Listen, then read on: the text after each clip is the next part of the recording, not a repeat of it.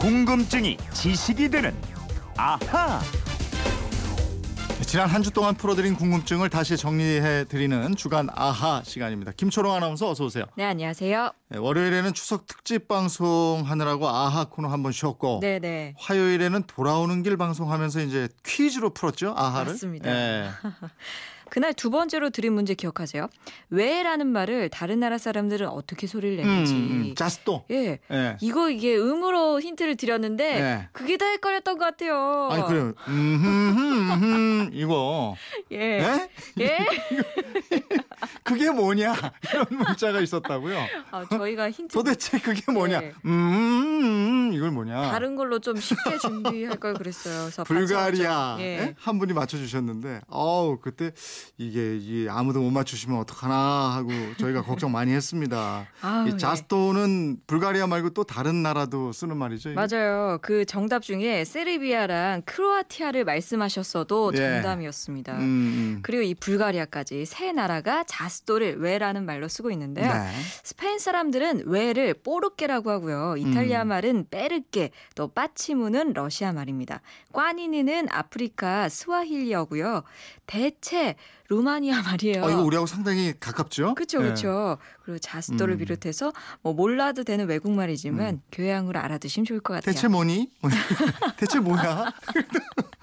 루마니아 말은 안 잊을 것 같아요. 대체 뭐야? 맞아요.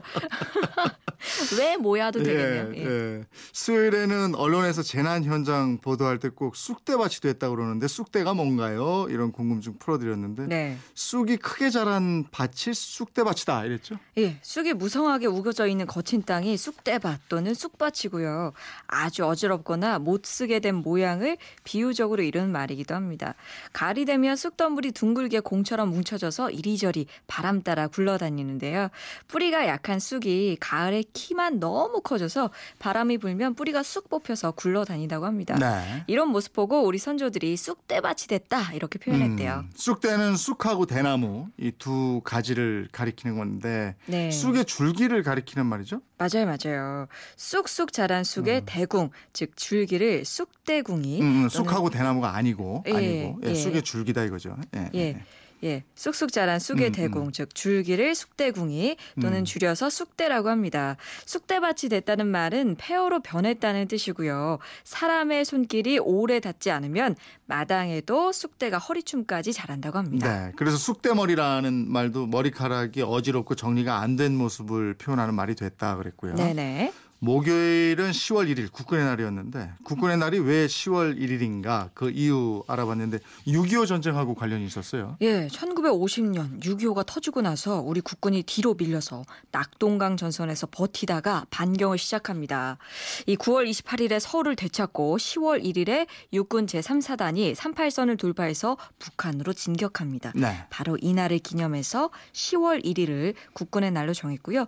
국군의 날은 1976년에 법정 공휴일로 지정이 됐다가 90년에 법정 공휴일에서 제외됐습니다. 네. 그리고 군대를 다녀오지 않은 군 미필자라든가 또 군 생활을 모르는 여성들은 알 수 없는 군대 네. 용어 이거 몇 가지 알려드렸죠. 맞아요. 대표적인 게 수갑. 군대에서 수갑은 장갑이고요. 네. 면장갑, 목장갑이라고 하는 장갑을 수갑이라고 합니다. 또 운동화는 활동화라고 하고 추리닝, 트레이닝복은 활동복이라고 하고요. 네. 물건을 보관하는 사물함을 관물대. 또 저희 진짜 사나이 프로그램 보시면 복명 복착 때문에 출연자들이 고생을 많이 하더라고요. 음. 상관으로부터 명령과 임무를 받으면서 그 내용을 되풀이해서 말하는 거. 이게 네. 복명 복창이고요. 음. 총기는 수입한다고 하는데 외국에서 들여오는 게 아니고 손으로 물건을 싹 닦는 거, 손질하는 거 음. 수입이라고 합니다. 음, 이 한자어가 참 많았어요. 예. 금요일에도 다양한 궁금증 풀어드렸는데 그 중에서 피망하고 파프리카의 차이는 뭔지 이거 말씀드렸죠. 사실상 같은 식물이고요. 음. 사과에 홍옥도 있고 부사도 있는 것처럼 피망과 파프리카도 식물학적으로 동일한 작물, 즉 고춧가루 속합니다. 다만 모양이나 맛, 향, 식감 등에서 약간 차이가 나고요. 우리 나라에서 일반적인 품종을 피망이라고 부르고 피망을 개량한 작물을 파프리카라고 부르고 있습니다. 음. 그리고 피망은 프랑스어고 파프리카는 네덜란드 말이라고 그랬죠. 예, 국내에 먼저 들어온 게 피망인데요. 프랑스어인 piment를 일본식으로 발음해서 피망 이렇게 불렀고요.